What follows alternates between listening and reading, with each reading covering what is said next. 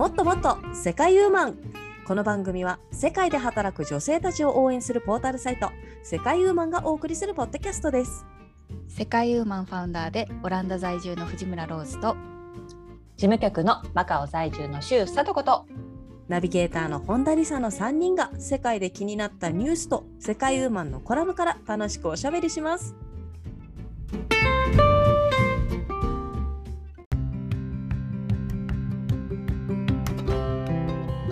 こんにちは。前日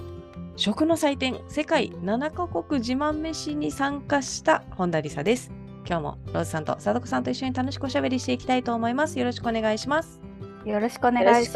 ます。あ、ご参加ありがとうございました。ありがとうございました。こちらこそ楽しく拝見させていただきました。すごいあのやっぱりななかこくだからひとりの持ち時間がじゅっぷん、はい、うん、じゅうごふんぐらいじゅうごふんですね。じゅうごふんぐらいだったのかな、はい、なんかでも、うん、全然じゅうごふんに感じないぐらいもっと聞きたいなっていう気持ちになるぐらいすごい奥深いし、うん、あとなんかあれですね、現地のやっぱ映像が見られるのってすごいワクワクしますね。そうなんですよ、ね、なかなかね本当はもっと一個一個時間かけてこう深くしたいんですけど、うん、やっぱどうしても時間との兼ね合いがあって、まああの気に入ったところはもっとあの個人的に深めていっていただけたらなということで、今回は、まあ、バーッとななかこくをご紹介させていただいた感じですね、うんうん、そうですね、はい、なんか一、うんうん、印象的なものとかありました？リサさん、なんかこれ食べたいとか思ったのありましたか？私はいやとりあえず見た目であのワッフルワッフルどこだどこの国だったっけ？ノルウェーノルウェーノルウェーだそうそうそう、あのハートのワッフル見てて、あ、なんかしかも夜見てたからなんか甘いのすごく食べたくなっちゃって、なんか、うん、あ、食べたい作りたいみたいな感じになりました。まずノルウェーあれね、いいですね、あれ美味しいですよねえ、なんか、うん、タコパみたいな感じでみんなで作るみたいなのがすごく、うんうん、私ねノルウェーに行った時ねホテルに置いてあった、やっぱり確か自分で焼いて作って食べてよかった気がする。あ、え、ワッフルメーカーが置いてあるの？置いてあったと思う。へえ、え、生地とかは？生地ももう作って横に置いてあって、確か自分で作って焼いて食べてよかった気がする。面白い。あと本当ノル、ノルウェー人は本当食べてて、あの息子がお泊まりに行った時とかやっぱあれ、うんうんうん、ワッフル食べたってよく言ってましたね。あ、そうだったんだ。あとあれだよね、液体バターも結構話題になってたよね。あ、ワッフルバターに入れるときに、ね、そうチュルルルって入れる、便利、うん、いいよね。結構薄いからね、うん、すぐ焼き上がるっていうのが確かに確かに、うん、なんか何枚でもいけそうな気がしたね。そうそうそうそうそうそうね、危険かしら、うん、危険かしらどうですか、はい、お二人もねそんなですね、うんうんうん、そう参加してみて、はい、やっぱりあのちょっと印象的だったのはスペインのトルティージャーですね。皆さんトルティージャーご存知ですか？なんかスペインのさ美味しいものといったらやっぱりパエリアとかさ、うん、あとはなんかスペインバルとかいうイメージがあるけど、うん、今回結構トルチトルティージャーフューチャーでしたよね、ローズさんね。うん、まあ、あれも定番料理ではあると思うけど、あの作り方がヨーロッパだったと、うん、だってあのなあのジャガイモのあれ生トルティージャースペインオムレツね。あ、それそれそれ。そうそう、その名前でよく上がらないっけ。でもそう作り方がやっぱこうね作り方をこう見せてくれたんですけど、結構衝撃的っていうか、うん、結構カロリーがすごそうと思った。油油とかがね。けど、けどねやっぱあれがないとおい、ね、あれそうだと思うよ。あれが本場の味なんだよ。そう。うんっていうね、私たちがあれあれとか言ってるこういうのをね、もし見逃してしまったよとか、え、どういうこと、つまりどういうこと言ってんのって言ったあの考えた今そこの視聴者のあなた、ご安心ください。うん、アーカイブ動画を販売しております。あらま、はい。はい。好きな時に見れる。うん、そう、好きな時に見れる。本当にねこちらすごい好評だったんですよ、視聴者の方に。うん、あの本当にまさに地球一周グルメ旅だねとか、あと本当にプレゼンサーさんたちがねもう惜しみなく情報を与えてくれて、本当知らないこともたくさんありましたっていうような感想をたくさんいただきまして、うん、あの本当、まあ、世界ウーマンも自信をね持ってお送りできたイベントだなと思っています、うん、それのにじかんのアーカイブ動画と、あとは世界の美味しいレシピね、はい、このトルティージャだったりとかも入ってますけれども、うん、そのじゅうろっぴん入ったレシピ付きでにせんごひゃくえんでですね販売しておりますので、世界ウーマンのサイト、はいはい、から販売ページに飛んでですね、ここでこちらからをクリックしていただければ速やかにお届けいたしますので、はい、ぜひぜひご興味ある方は、はいはい、見てみてくださいね。はい、そうですね、はい、速やかに飛べるようにこちらのエピソードの概要欄にも貼っておきますので、リンクを。さすがですリサさん、さすがですよ。飛んでってください。はいはい、それではですね、えー、今回も私たちが気になった世界のニュースをご紹介していきたいと思います。はい、はい今日はですね、ちょっと今のに関係あるかな、私から発表したいと思います。うん、はい、はいはいえー、私のニュースはアメリカからですね、食事前に、うん料理写真を撮影すると体重が増えるメカニズムとは、というニュースです。え、はい、しょっちゅう撮ってますけど。あ、結構撮ります。ローズも撮ります。あ、うん、レストランとか行った時か。そうそうそう、出てきてます。撮る撮る撮る。あ、本当に撮る撮る、うん、私ね意外とね目に焼き付けるタイプなんですよね。今を大切にするタイプね。そうそうなんですよ。素晴らしい、うんはい、あの実はですね、このアメリカのジョージア、うん、ジョージアサザン大学でですはですねひゃくよんじゅうごにんの学生を対象に調査をしました。そして、えー、ふたつのグループに分けてですね、片方は普通にチーズクラッカーを食べてもらい、もう片方はスマホで撮影してからクラッカーを食べてもらいます。はい、うん、そして食べ終わった後にどれぐらい美味しかったか、もっと食べたいかなど感想を採点したところですね、スマホで撮影したグループの方が明らかに点数が高くなったそうです。うん、はい、え、そうなんだ。そうらしいです。なんでかっていうと、写真を撮ると、うん、なんかあの味脳が料理の匂いとか味に集中して美味しく感じるそうなんです。うん、うんはい、そうふーんって感じでした、私も。だけどやっぱりこう印象残るのかなっていう、今から食べるぞみたいな気持ちが集中して味わう、味わうその食べ物を、うん、そこに集中してもっと食べたいっていうような気持ちになるそうです。で結果的に食べ過ぎちゃうと太っちゃうよっていうニュースでした。うーんはい。でもさ、なんかさね、私, 私もそんな エスエヌエス やってなくって、うん、そのためではないけど、なんかすごい美味しくって後で見返したい時に食べてたらもう取れないでしょ、うん、だからとりあえず取っといて、うん、美味しかったら後で見返して、あれ美味しかったなって思うのが好き。あなるほどね。脳内で自分の鑑賞用ってことね。そうそうそうそうそう、私の写真ほとんど自分の鑑賞用なんだけど、うん、それを息子も勝手に見てるから、うん、あ、なんかこれ食べたのってたまにバレる。仲良し家族。いや仲良しっていうか、私のプライバシーがすごい侵害されてるんですよ。普通に私のスマホ使い方使ってる。本当だよね、えー、仲良し家族。うん、えー、私はでも自分が作ったやつは割と取りがちですね。いやそれは取るでしょ、えーできた。あ、私 そうそれをめったに取らない。日本食作った時ぐらい。記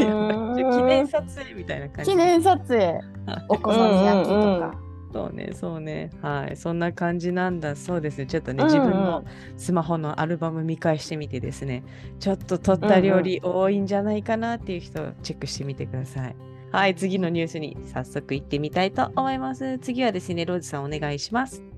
はい。私はですね、また今週もアフリカからです。はい。えー、サッカーのネタでベナン、えー、ベナンサッカーの、はい、ベナン代表の、えーえー、チームの愛称をですね、リスからチーターに変更したというニュースです。うん、かわいい。リス。そうでしょ。うん、あのまあ、それぞれねアフリカのチームにのあの代表代表チームにはそれぞれあのニックネームがあるそうなんですけど、そのベナンはもともとリスで、うん、ちょっとリスは小動物だからちょっと力強さに欠けるということで、結構ファンから長年非難が出てたそうなんですね。全然強そうじゃないって。そう、すばしっこそうだけどね。そうそうね、でも、まあ、ちなみにね他にカメルーン代表は不屈のライオン、うん、不屈のライオン、うん、一番強いやん、うん、コートジボワールはエレファンツ、まあ、象ですね。やっぱりこう、はいはいはいはい、強い大きかったり強い動物とかが多いんですけど、やっぱちょっとリスだとねあれということで、ね、そ, それでチーターのか、はあ、チーター考えたんだろうなと思ってこうライオンは取られてるし、うん、そうだね、虎もないしとか、うん、じゃあ速さ推しだ、速さ推しでチーターだね、なんでしょうね、うん、おはい、でも確かにこのニュース読んで可愛いなと思ったんですけど、うん、サッカーってなんかやっぱみんなニックネームがありますね。日本はほらサムライジャパンでしょ、あサムライブルーかな、サムライ、うんうん、確かにオランダはチームオレンジ、オレンジ、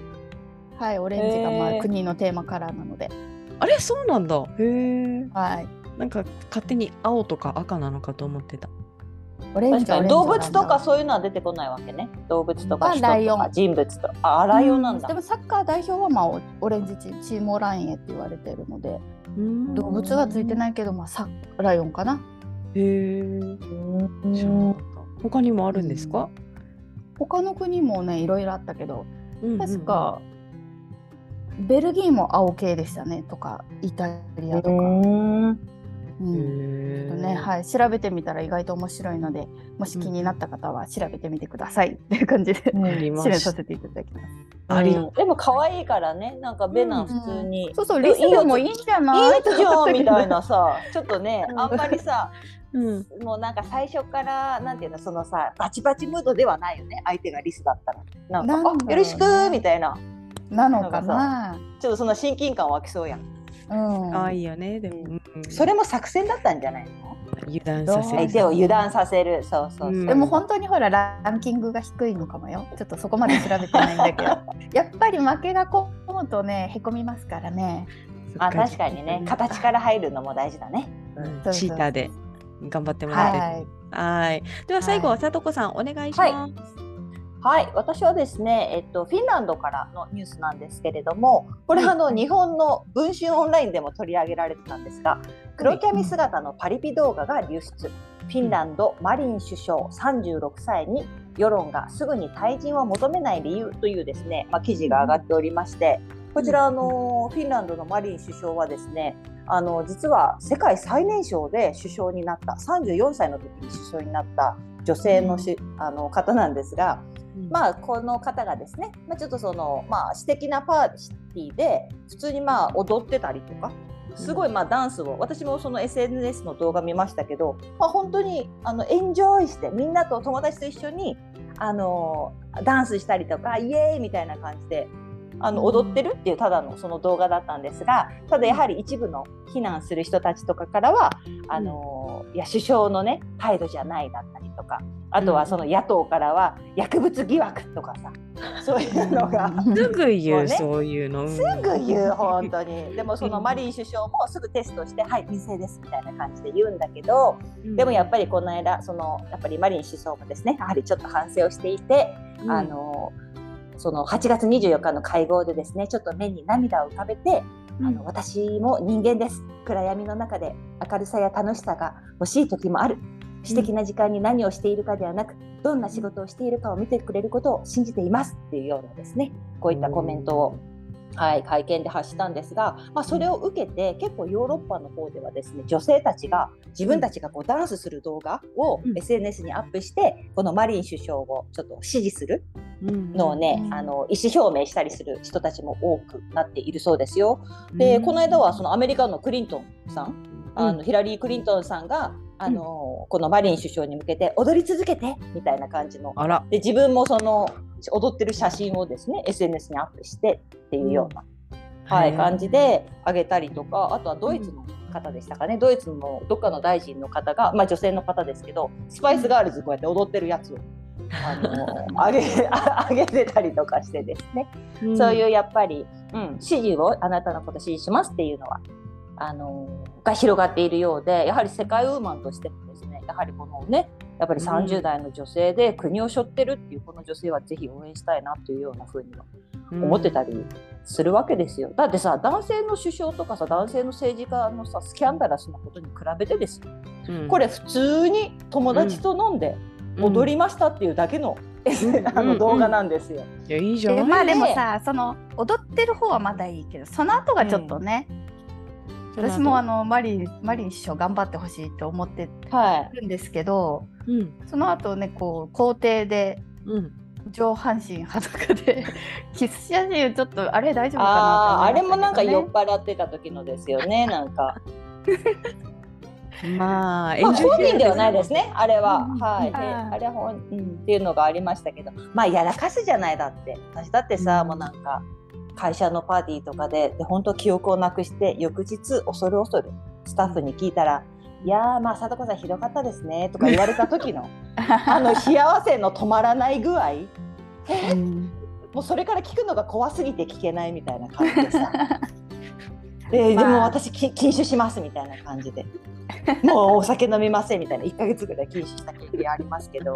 そんなにいやでも、うん、あのいいですね日本だったら絶対とりあえず謝るじゃないですかご迷惑をかけしまったみたいな、うん、そういうところがないところがまず私は好感触でしたそれよりなんか、うんうん、前向きになんか、うん、まっすぐな視線見せてくれるっていうんだったらこっちは応援したいなっていう気持ちになりますよいやそりゃそうよ、うんそうね、人間ですからねやっぱあの首相としての仕事をしっかりやってくれるところが、うんうん、あのあれですから、うん、その謝って済む話じゃないのに日本だとなんか謝ってそこにフォーカスをかけてやめておしまいみたいなそれはちょっとねって思いますねですねどうするんですかっつってねその問題とか途中までやってるやつどうするんですかってなるもんねそうだからそのしでかした人が一番ね事情も知ってるしどうしたらいいかって考えてると思うから、うん、最後までまあせめて任期とかまでね、やらせればいい、うん、やめておしまいっていうのはあれおかしいと思うんですよねいつも、うんうんうん、そうですねはい、うんはい、でもぜひねマリン首相には頑張ってほしいよ応援してますそうですね、そうですね、うん、頑張ってほしいですはい陰ながら世界馬も応援していきましょう応援していきますはいそれでは、えー、今回のコラムご紹介していきたいと思います今回のコラムは、はい、にせんにじゅうにねんはちがつじゅうさんにちカナダ在住の林郁恵さんが書いてくださったコラムカナダで水が出ないよんじゅうにちかんサバイバル生活水のない日々をこうして乗り越えたというコラムからさんにんでおしゃべりしていきたいと思いますはい、うん、サバイバルだね水が出ないっていうのはこれはね大変だったよね、うん、しかも大変だよ家族ごにんだよ、うん、そうそうそうレベル高いレベル高いわ一人でもね一人ならなんとかなるかなと思うけどでもきついよねうんそうこの家族ごにんっていうのもきついポイントそう、うん、確かにあ、あのーうん、あれお男の子さんにんだったっけねお子さん、うんうん、そうだよそうだよしかも大きい結構大きいからねもうたいっぱい洗い物もあったと思うんだよね、うん、そうだよねそうだよね本当に、うん、すごい頑張ったなと思いますけど、まあ、このコラムねなんか、うんあのまあ、郊外に住んでいてあの井戸水、はいを使っていたところ、まあ、その井戸がどうしても詰まってしまって、うんうん、故障してしまって、うんう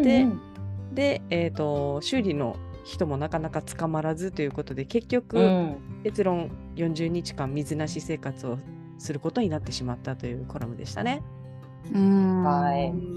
もうね、私、うんそううん、知らなかったんですけど結構カナダの郊外でもこう 井戸、井戸水が普通に使われてるんですね、うんうん、やっぱりなんか自然豊かな土地だからかねきっと、うん、井戸水今使ってるとことりあえずこの辺ではないですね日本ではあんまないですよねでもなんかひょっこりないっけ井戸水ってどういうことなんかこんなとこにあったんだってなんかたまに気づくことがあった気がする本当かあのそうなのはいはいはい井戸、で井戸水ってやっぱ冷たくってあのいいですよねそうですねらしいですよね、うん、実際でも私は使ったことないっていうかちゃんとした井戸もみあんまり見たことないですねなんかこれは昔井戸だったんだよみたいなやつ見たことあるけど、うん、あるある観光地とかねそうそうそうそうそうなるけど今使われてるっていうのは見たことないんでちょっとこのコラム見てあ現役で使われるんだ井戸ってと思いました、ね、もちろんねなんかすごいな私たちが知ってる、うん、なんか汲み取りのね桶が入ってるようなやつじゃなくて、うん、もうじゃないよねじゃないじゃない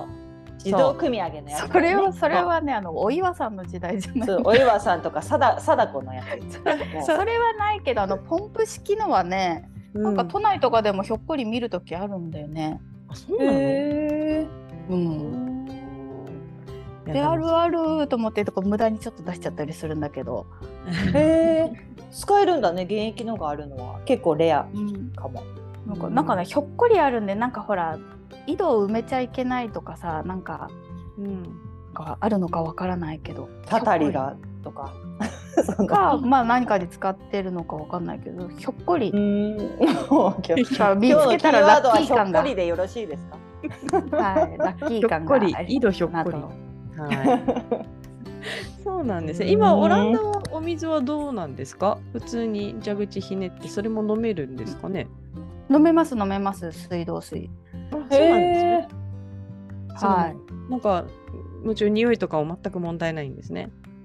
なんかね多分ね町にもよるんじゃないですかね。うん。私まあここの前はアジアだったのでもう水買わなくちゃ飲み水は買わなくちゃいけなかったんですけど、うん、こっちに来て水道水飲めるし、あと水道水の方がペットボトルのよりも美味しく感じて、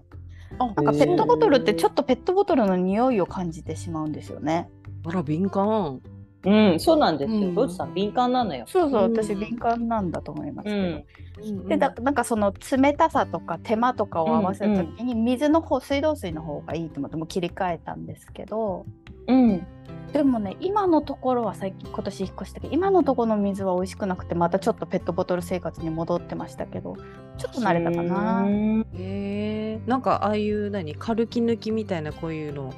あの蛇口のヘッドにつけるようなやつとか売ってるの、うん、浄水器みたいな売ってるんじゃないですか。あとブリタ、うん、ブリタね使ってる人は多いと思うけど、でも私あれもねいっしゅうかんも経ったらもうなんか匂いが気になりだすから、うん、あ、そうあんまり意味ないんですよね私的に。それだったらなんかこう、うん、場所取らずも水道水の方が冷たくていいやって感じでへーちょっと今のところは迷うところ。うんうんうん、マカオはどうですか？うん、あの私のうちはブリタユーザーですね。でも結構、うん、多くの家庭はもうあれだと思います。あのなんていうんですか、ウォーターサーバーみたいな感じのを、うん、あの大きなほら水をさドーンって買って、はい、ウォーターサーバーに設置してっていうお家が多いと思いますね。うん、の飲み水に関してはね。うん、水道水は飲めない？いや飲めないことはないんでしょうけど、うん、でもやっぱきついよカルキがあのあ、うん、やっぱりねお湯とか沸かすとな何もずっと使ってるとやっぱり白く残ってきますからカルキが。オランダもそれそれをカルキ問題はすごいあるけど、うん、でもなんか飲んでるな。うーんかオランダをカルキとの戦いですよそれヨーロッパは。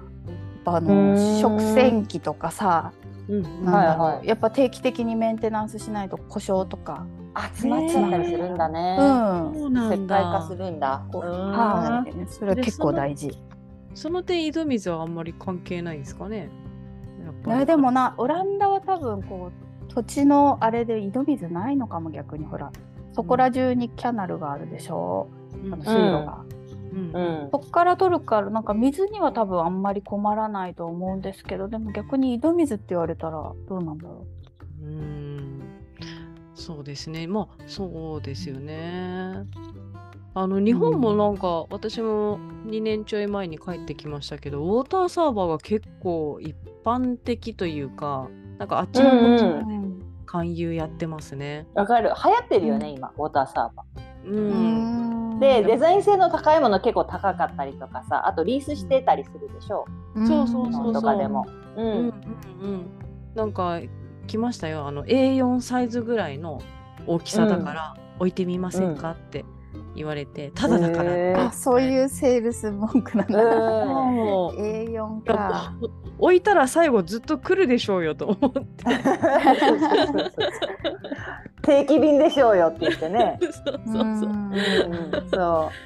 貸してもらえたらいいってっていう、まあ、そこがねやっぱりもう今すぐそこにありますからって言ってそうだよねちょっとまあいいなとは思ってるんですけどち ょ, ちょっと考えさせて、うんうんうん、心の準備できてないままちょっとそれ言われてもちょっとなかなか決められなかったっていうことはありましたけれどもね、うんうん、はい。まあ、水ね、いろんなあの方法で飲むことあるんですけれども、えっと、はい、今回さとこさんの方でお水クイズがあると聞いて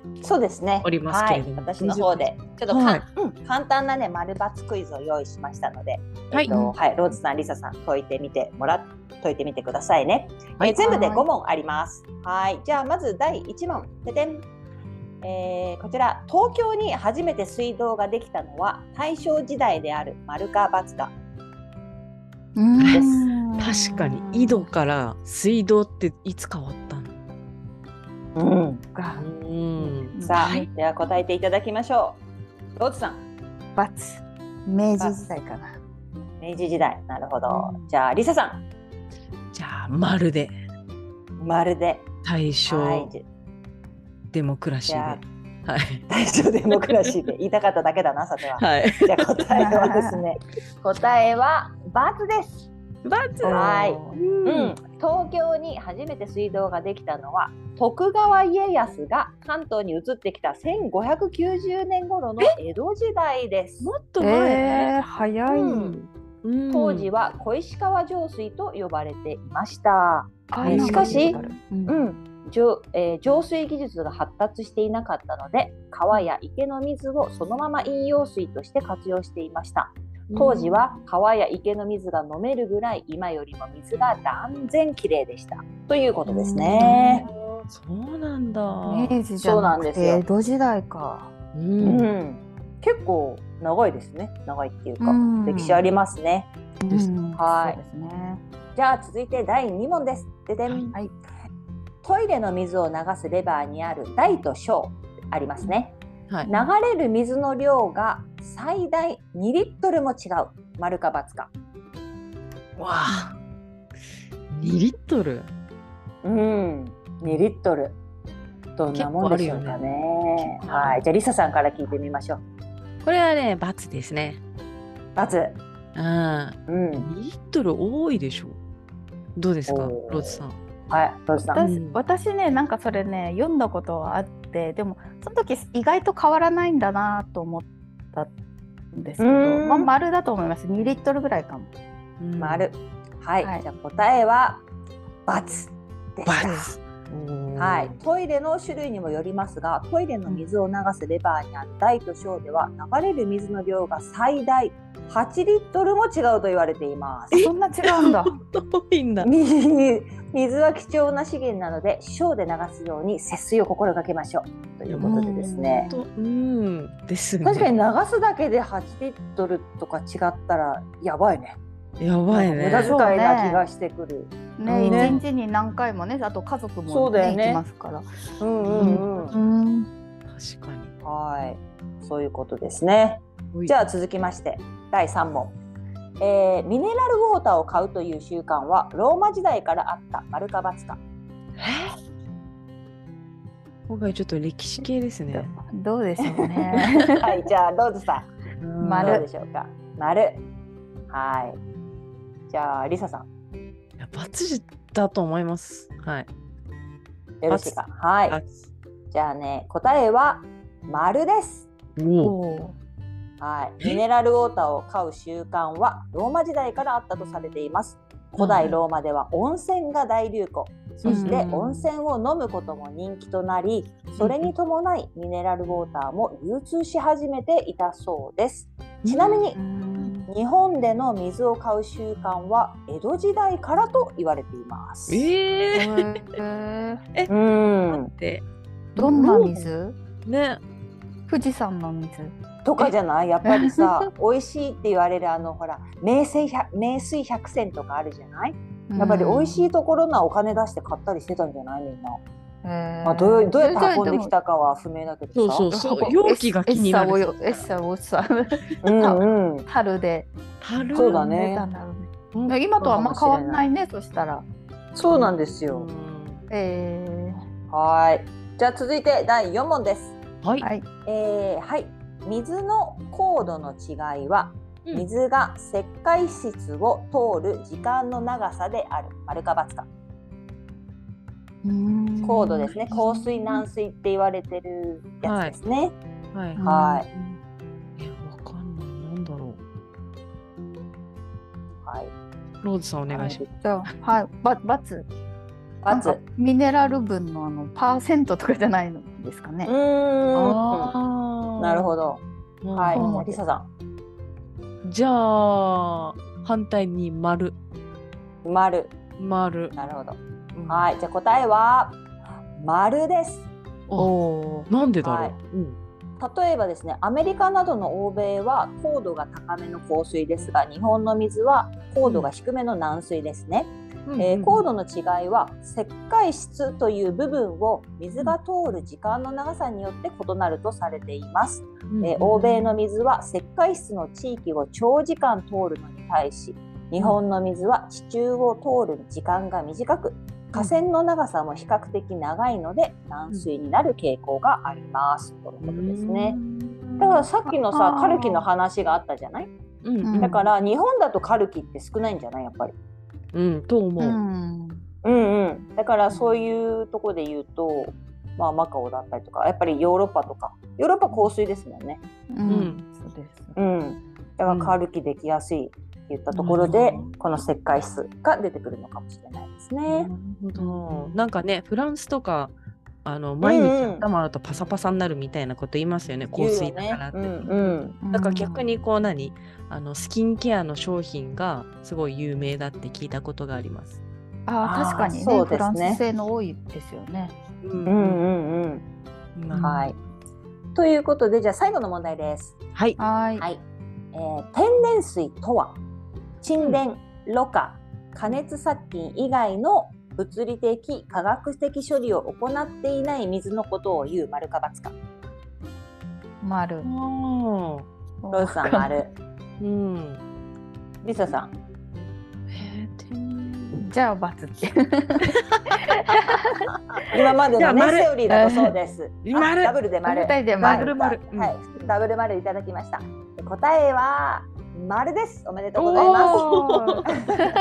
はい、よかった。例えばですね、うん、塩素処理をしたお水は天然水とは言わないそうです、ね、あ、確かにね、うんうん、そのためより自然に近い水の味を楽しむことができますということですので、まあ、日本は結構、ね、うん、ありますよね、南アルプスの天然水とかたくさんの商品出てるかと思いますが、うん、はいはい、こちらは、まあ、沈殿、ろ過、加熱殺菌のみということですね、うん、化学的処理、物理的処理は行っていない、そういったものが天然水ということになります。はい、丸抜クイズは以上でございました。ありがとうございます。ありがとうございました。昔なんかでさ、東京土産で東京の水道水っていうなんか商品が売ってたのを私は見たことあります。えー、あえそれはまずいから？いやいや、どうなんだろう。え、東京の水ってまずいって有名じゃない？イメージだよね。そりゃそうだよ。イメージじゃなくて実際にそ の, そのイメージを払拭するための商品なんだと私は思ってますけど。あ、そっちかそっちか。はい、おそらく。はい、そうなんだ。面白いね。はい、気になりますね。ありがとうございます。うんうん、まあ、今回ね、そう郁恵さんの方もね、うん、なんか業者がなかなかこう捕まらないっていうのがあって。時間がかかっているんですけれども、はいはい、でも確かに海外にいるとこの修理とか設置業者 の,、うんうん、あのくじ引きみたいな感覚がスリルが味わえるってなりますありますね。なかなかいい業者に出会うのも難しいし、うん、なんかやっと見つけてもやっぱなかなかポイント取れなかったりしますよね。うーん、うーん、あとなんでかやっぱ腕がいい人はあの腕がいい人は捕まらないんですよね。みんな知ってて、なぜか。ああ、そうね、うん、知人の紹介紹介紹介でね、あ、そうそうそうそう、あ、埋まってますねみたいな感じでね。そうなんですよね。だからね、なんか今回の郁恵さんのコラムも結局はちょっとじゅうねんまえの設置に問題があったみたいなところだったじゃないですか。うんうんうんうんうん。そこかっていうね。いやでもよくじゅうねん使えてたな。確かに頑張りましたよね。うんうんうん。うん、そっかそっか。え、でもね、確かにこの間ね、うちの水道の修理の人が来てくれたんですけど、それ私がね、昼寝してる間に治っててびっくりしちゃった。そうそうそう。あ、腕が良かったんだじゃん。うん、いやじゃあ、あのー、最近ね、あのその洗面台の、あのの洗面台がね、確かにあの蛇口の付け根がカパカパしてたんですよね、はい、でそれまあ直さないとねみたいな感じで言ってて、でやっぱりその、まあ、最初使ってたらさあんまり気にならないんだけど、あの実被害が出てその、うん、洗面台の下にタオルとか置いてたりするじゃない、よく、うんうん、でそのタオルがねもうねあの濡れるようになってきたんですよ。で、うん、濡れてるのを発見してこう上のさボールとかをこう触ってみるんだけど、中からででも ど, どこが濡れてるか分かんないみたいな感じだったんだけど、いよいよさすがにこれやばいなって言って、うん、そしたら私がね昼寝をしてる間にね、ちょっとその時だけはできる夫がねあの業者の人を呼んできてくれて、そしたらすぐ来てくれたらしくって、うん、それで私が昼寝から目覚めたらね、素敵な蛇口に変わってて、うん、あのカパカパしない、もうしっかりと固定された蛇口にか変わってて、でさらには夫がちょっとキッチンの方も見てとかって言うから、何何とかって見たら、うん、あの自慢げにねまたね浄水器が新しいのついてた。あら、そのすごい。それも一緒につけてもらったの？つけてもらったの、一緒に一緒に。あ、そう。でもまあにまんえん弱でできたって言ってたわ。あ、それは結構いいんじゃないですか、うん、そうだよね。部品も取り付けてくれて新しいものっていう、ね、じゃあじゃあ週さん週家ではあの蛇口からそのまま飲めるんだ、あの浄水器つけて飲めるけど、一応でもその後あのブリータだっけ、なんだっけ、うん、カツブリタ、うん、はい、カツブリタで飲んでます。あそうでもいちいち買ってくるよりいいよね、あれ重いから、うんうんうん、そうなんですよ、そうなんですよ、ね、ゴミも出るしね、うんですよね。そうなんですか。それはでも良かったですね。良かった、すごいと思った、うん、うん。そうだ、そういえばうちもねこの前ねキッチンのキッチンがの、うん、詰まったの、排水口が、おうおう、でどんどん水が上がってきて、まあ、ほら、うん、食べ、食べ物のカスとかこう網になってるからこう取ってるけど、はい、まあそれが溜まってんのかなと思って、うんうん、ちょっとずつあの自分でなんか配管を一個一個外してこうやってたんですよ。えらいね、うん、多いね、うん、まずほらだって業者が高いからさ、まずはまあ自分でちょっとできるとこまでって感じで、うんうん、でね、何が詰まってたと思う？え、キッチンでしょ？キッチン、うん、そうよ、それは大きなヒントよ。じゃがいも。じゃがいもじゃない。実際じゃがいも。目が。目が。なんだろう。キッチンで大きなヒントでしょ。何じゃあとは。答えは、うん、あの豚の脂。あー、そうだね。固まってたってこと？固まってたの。あのね、うちエアフライヤーを買ったんですよ。はい、でね、あれをね、あれで豚バラを焼くとすごい美味しいの、あの脂も落ちて美味しいんですけど、なんかねそれをね多分息子が流したんだと思いますのか、はいはいはい、まあ無防備にちょっと洗ってたのがそれが徐々に溜まったのか、もうごセンチぐらい白い線になってて、もあオレンジだったかな、うん、もうすっごい詰まっててびっくりした。そうなんだ、うん、それ大変で、それをちゃんと取れたの？すぐすぐ取れたの？それは。まあ一個一個結構あの管を上から一個一個取ってって、うんうん、そしたら下の方からねどっかから出てきて、これかと思いましたね。へー。それからもうエアフライヤーの油には厳しく、もう流さないように気をつけていますけど。そうだね、そうだね。だから私がすぐ流しちゃうから。なんだろうね、うん、あとほら私がよく麺を茹でるでしょ。うん、それでなんか溶けて固まってみたいな、なんかあったんでしょうね。それはねもう見事な線になってたの。でんぷんかしら。今度写真見せるわ。確か写真撮ったんだよ。うーん見たい。いやね、コラムに書こうと思ったぐらいよ。そういえばエアフライヤーはそう。ちょっとねオランダ界隈のツイッター民の間でエアフライヤー流行ってて、はい、私もその流れで買ったんですよ、うんうん、買ってみたら、はいはいはい、よくてやっぱり、うんうん、結構ね使ってるんですけど、ただ油には注意みたいな。えでもさ時間かかんないのエアフライヤーって？いやいやそんなことないですよ。オーブンより早いですよ。あの温め時間とか短いし、うんうんうん、すごい結構いいですエアフライヤーは。いいね。そうなんだ。子供も使えるんだね、簡単に、うん、でなんか結構サイズ大きいのとかあるんですけど、まあ、うちお試しで買ったから割とちっちゃいのだけど、うん、ちょっと大きいのも欲しく、欲しいぐらい。なんだ、置き場所に困るからね、まあ、今は買いませんけど。そうなんですよね。トースターとかも炙れるしね、いいですよ。うーん、うん、使ってみたくなるやん、そんな言われたらね。結構いいです。日本は流行ってないエアフライヤー。うん、どうだろう、まあ、これから来るかもよ、ね、知ってる人は知ってると思うけど、うん、うん、ですね。すごい油落ちるんだもん、びっくり。ヘルシーだもんね。そっか。いやでもすごいですね、一人で問題解決できたのが、それが一番いいよ、ね、やっぱり。うん、あ、結構私 ディーアイワイ タイプよ。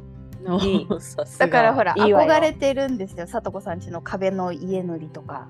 そんな方が簡単だわよ、あなた。いやでもほら、うちをさ排水管こう開けてやるとかっていうので全然簡単ですよ、ペンキで。いやあれだってこうひねって、排水管の方がそれ、壁の方がほらムラとか、うん、もうやり直しが嫌だなと思うし、やっぱ賃貸だからね、自分家だったらもうちょっと大胆に行くんですけど、ね、賃貸だったからってのもありますね。うん、そうね、はい、うん、そうあの私はですね、まあ、今回このコラム読んでちょっとサバイバル生活ということで、うん、ちょっと考えてみたんですけど、うん、まあ、一番なんか思い出したのはあの鳩台風っていうのがあったんですよね、うん、数年前ににせんじゅうななねんに、うんうん、はい、台風の台風って名前ついてるじゃないですか、なんかいっこ、うん、ついてる。そう、それの名前が鳩っていう時の台風があの香港マカオを直撃したことがあったんですね。うん、はい。鳩って鳥の鳩？なんか同じ人の名前。あ、それハリケーンか。あ、か人の名前ってなかった、うん。そうそう。ハリケーンは女の人よ。あのカトリーナとかでしょ。カサリンとか。あ、そうなんだ。そうそうそうそうそう。台風はなんか各国ね、気象庁が、うん、あの順繰り回って決めるんだよね。そうそう。そうですね。は鳩はどどどこの国が命名したの？日本？日本。それはわかんないけど、あ、日本だったの？確か日本で鳩座からつけたって、あの星座のね。あ、えー、そうなんだ。えー、知らなかった。台風なんか台風じゅうさんごうとか言うかと思ってたけど、ね。あ、それは、うん、でも言うよね。そうそうそうそう。うまあ、それ日本オリジナルだけどちょっと国際的な名前で言うと名前ついてるらしいんですけど、うん、まあハトの時、うん、にせんじゅうななねんのはちがつですね、うん、この時が、うん、あの子供ゼロさいでで、うん、いとこ、まあ、子供のいとこもゼロ、親戚の子もゼロさいがもうふたりいたわけですよ、うん、ゼロさいが。で、うん、そんな中、はい、はちがつですよ、マカオのクーラーなし、うん、だ断水停電だったんでクーラーなしの水なしでどうしよう、いつまで続くのこれみたいなのが結構心配だったっていうのを思い出しましたね。あ、断水と停電同時か。それで赤ちゃんがいてってそう真夏のはちがつにそう、うん、暑くて脱水症状とかになったらどうしようとか思って、すごいそうだね、赤ちゃんは心配だわ。でこのまま夜が来て真っ暗の中どうするのみたいな思ってたんですけど、うん、まあ、日が暮れる直前ぐらいに全部復旧してなんとか助かったっていう感じでした。ああ、よかったよかった、はい、よかったです。でももしねダメだったらこれ郁恵さんみたいに、うん、なんか頼れる友達とかが近くにいるかってなったら、うん、なんかちょっと大丈夫かなって心配になりましたね。うん、ね、そうよね。うん、まだこの一軒だったらさあれだけど、台風とかだったらみんなほらみんなだからね、同じ地域がね、そうそう、ね、困っちゃうよね。だからあの日頃の備えってやっぱ必要ですよね。あの、うん、災害レベルになると日頃の備えが必要ですよ。そうだね。そう、うん、いやそのさ災害レベルに対応するっていうので私ちょっと気になったものを見つけたんですけど、うん、あの空気から飲料水を作るウォーターサーバーっていうのが存在するらしくて、空気のこの成分を水、まあ、なんか除湿機的にとってそうそうそう、そうなのよ。でも除湿機はあるけどあの水を飲みたいってはちょっと思ったことない。そうだからねそのお水をの中にいろんなさ、まあ、例えば窒素とか、まあ、いろんな成分があるじゃん。それをね、うん、どんどんろ過するっていうかさ、その、うん、くぐらせてくぐらせてくぐらせて飲める水にするっていうウォーターサーバーっていうのがあって、うん、え、ま、マジみたいな感じでさ、まだちょっと眉面かななんて思っているんですけれども、ただ実際には 活, 活躍しているものもいくらかあるみたいなんですよね。やっぱり実際災害時に、災害が起きると電気ってやっぱみっかぐらいで大きな災害でもみっかぐらいで復旧するらしいんだけど、やっぱね水は大変らしいのよ、復旧するまでに。うんうん、そんな中でこの空気中からよ、うん、あの水を生成するものができたら、うん、やっぱりちょっと飲み水的にはなんか助かるみたいな感じで、うん、で, でこのなんか体験した人の、まあ、これもさ分かんないよ、本当はステルスマーケティングかどうか知らないけどさあの湿度が低い日でも、例えば湿度 にじゅうはちパーセント 室温にじゅういちどでも毎日 さんてんご リットル以上が生まれていました。目から生み出す水ですよとかねっ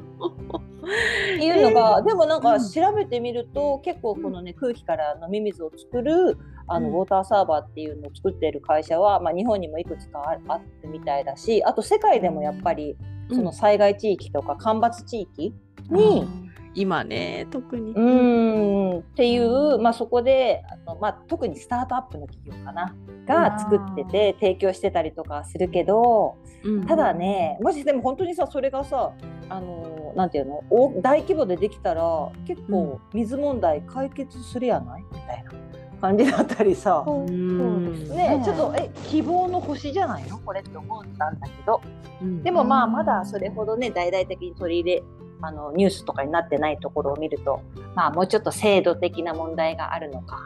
うんうんうんうん、なぁと思ったりとかするけどね。うん、そっか。でもこういうのってお高いんでしょやっぱりそこよねきっとそこだと思うわ。お高いんでしょ。そう思いますよね、うん、そう思います。でもねこれ、うん、なんと、うん、本体が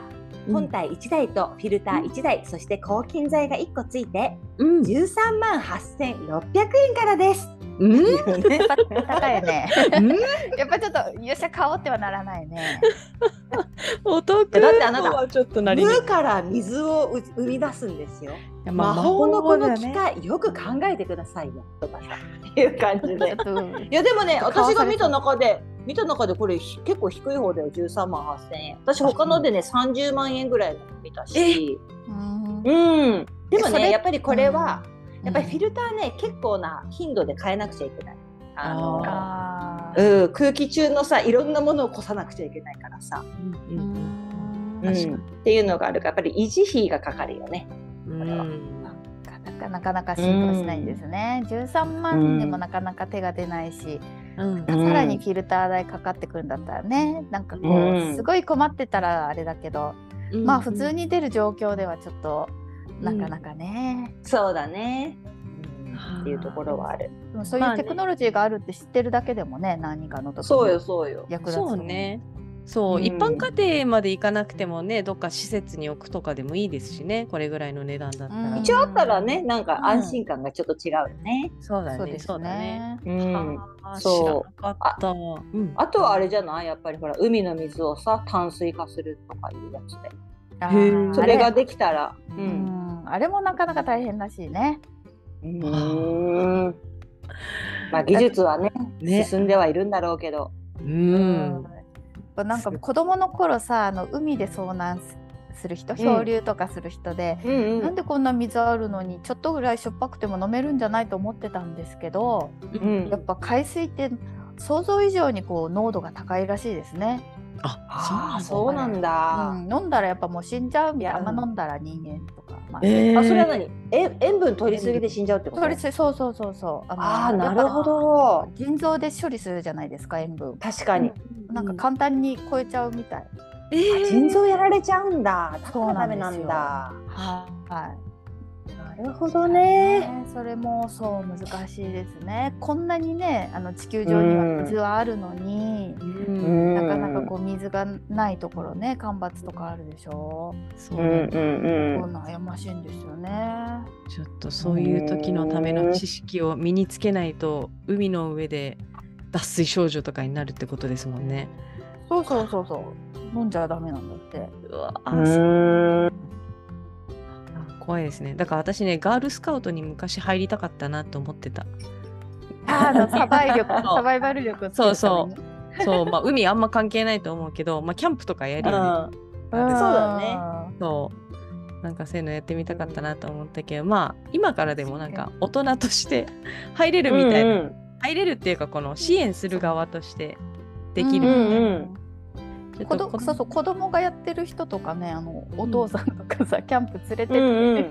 うんうん、なんか自分のためにもなるし、ね、いいなと思います。なるなる、やっぱサバイバル力はつくよね、と森の中とかね特に、うんうん、そうだね。あとあのユニフォームがかっこよくない？そうなんですよ。あれ憧れるよね。はいね、うんうん、なんかやったらいっぱいピンバッジが増えてくるんだっけあれ。あクリア、ね、ミッションクリアしていったら、うんうんうん、ね、確かに確かにらしいですね。そうね、なんかね、なんか大人になってこそやりたくなることかもね。うんうん、大事だと思う。なんかなんか割と子供の時は親がそういうの好きじゃないと入りづらい雰囲気あるじゃないですか。ちゃんとこう、あのボランティアしてくれるかとか。そうだねそうだね、うん、確かに今いいけどうちの子もちょっと大きくなっちゃったな。いやでも全然あるらしいっすよ、高校生以上とかでも、うんうん、でもね多分私の出番はないと思うだってほら息子が多分ちっちゃい子手伝うぐらいの年代じゃん。うんうん、うん、いやいいんじゃないですか、やっぱり足りてないと思いますよメンバーはサポートは。そうよ、だって、うん、だって私ね巷の少年たちにねお姉さんと間違えられてたんだから。いいじゃん、いやいいことまだ若いもんね、いいことじゃん。いやいや、うん、なんかこう、うん、遊んでたからですかね、うん、でもでもと一回り離れてるとしても、うん、すごくない？うん、いやいいじゃんあの支援する側もあの制服着れ着ますからね。ああそうかそうかあでもでもパンツもありますね。ちょっとミニスカートはちょっとミニスカート多分、うん、パンツの方だったかな、私がさっきネットで見てたら。うん、長ズボン履いてました。はい、うんうんうんうん。そう、どうでしょうね、世界ウーマンのコラムニストさんとかお子さんとか入ってたりするのかな。なんかああのボイスコートとか世界中にあるらしいですからね。そうだよね、あるある。そうそう、なんかにせんにじゅうねんでひゃくしゅうねん迎えたとか書いてありましたよ、ガールスカートなんかは。へー、そうなんだ。もともとイギリスから始まったみたいで、アメリカだと思ってたけど、うん、あ、イギリスなんだ。なんかやっぱ何でもイギリスは多いですね。本当だね。はい、はい、まあちょっとね話されちゃったんですけど、そろそろお時間なんで、うん、今回のコラムですね振り返りたいと思います。はい、はい、今回のコラムはにせんにじゅうにねんはちがつじゅうさんにちカナダ在住の林郁恵さんが書いてくださったコラム、カナダで水が出ないよんじゅうにちかんサバイバル生活、水のない日々をこうして乗り越えたというコラムからさんにんでおしゃべりしていきました。そして、はい、えー、さとこさん、イベントのお知らせよろしくお願いします。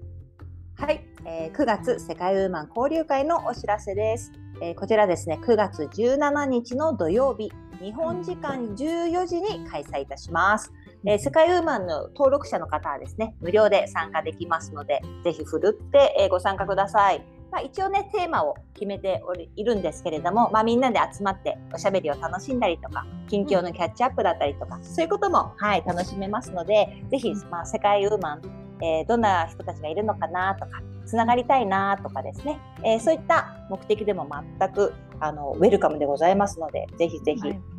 はい、交流会参加してみてください。はい、珍しくお昼、うんうんうんうん、そうなんですよ。ちょっとやっぱりいろんな時間帯の方から参加したいね、なかなか時間が合わないって言われるのをちょっと変えてみました、うん、はい、はい。やっぱねいろんなところの人と話す面白いですよね、うんうん、面白い、はい、ですので、はい、ご参加お待ちしております。はい、こちらもですねえー、っと参加、えー、参加ページ後日後日、まだ後日、はいはい、案内になりますのでまた世界にちょっとチェックしてみてください。はい、それでは、えー、今回の、えー、回答募集中の質問はこちらでございます。あなたの運を味方につける方法は何ですね。運を味方につける方法、うん、教えてください、うん、はい。今回は、はい、今回ご回答くださる方特別企画なんですよね佐藤さん。さようでございます。今回はですね、はい、ちょっとプレゼント企画を私前からやりたかったのこのプレゼント企画って、あそれを初めて初めて実施して、はいはい、実施することになりました、はい。プレゼント企画はですね、えーはい、今回世界のお土産セットをプレゼントなんですね。はい、さようでございます。はいにあの申し訳ないんですが日本国内限定 の, あの発送になりますので、あのこちらね、えー、もっともっと世界ウーマンのリスナーさんはちわりがですね、あの日本在住ということですね。どしどしご回答お待ちしております、うんうん、こ, こ, あのこちらの、はい、イベント、えー、プレゼント企画の参加方法はですね、世界ウーマンのインスタグラムをフォローしていただいてですね、そちらの ディーエム にメッセージを送ってください。はい、メッセージの内容はですね、みっつ書いていただくものがあります。まずはひとつ、キーワードプレゼント希望と書いてください。そして次にお名前ですね。そして今回のあなたの運を味方にする方法はのご回答を書いてですね、このみっつを書いて ディーエム を送ってください。インスタグラムからお願いします。お待ちしてます、はいはい、こちらの ね, ねあの、うんうんはい、お土産セット、世界ごかこくからの、うんえーえっとえー、世界、世界ごかこくから一時帰国するあの ウ, ウーマンの方たちに運んでいただいたお土産のセットになります。はい、現地からねちゃんと運んだものになりますので、はい、すごくねあの楽しいですよ。レターパックでお送りしますけど、開けた時のあのいろいろ出てくる感がねすごいワクワクするっていう、はいうん、ことで好評いただいてますので、はい、こちらね、ラッキーな方はおひ、お一人だけなんですけれども、あ、先着じゃなくて抽選でいち名様のプレゼントですね。そうですね、さようでございます。抽選でございます。はい、う運を試してみちゃおうかみたいな、ね。見ちゃおうか。そうですね。そうですね。はい。今年もね残りよんかげつなのでちょっとまあ運試しということでぜひ、うん、はいあのインスタグラムの方にですね、えー、もう一度。繰り返させていただきますけれども、プレゼント希望と書いてお名前と質問のご回答、このみっつを書いて ディーエム お待ちしております。はい、お待ちしてます。それではですね、ここまでのお相手はナビゲーターの本田理沙と事務局の周佐とことファウンダーの藤村ローズがお届けしました。ありがとうございました。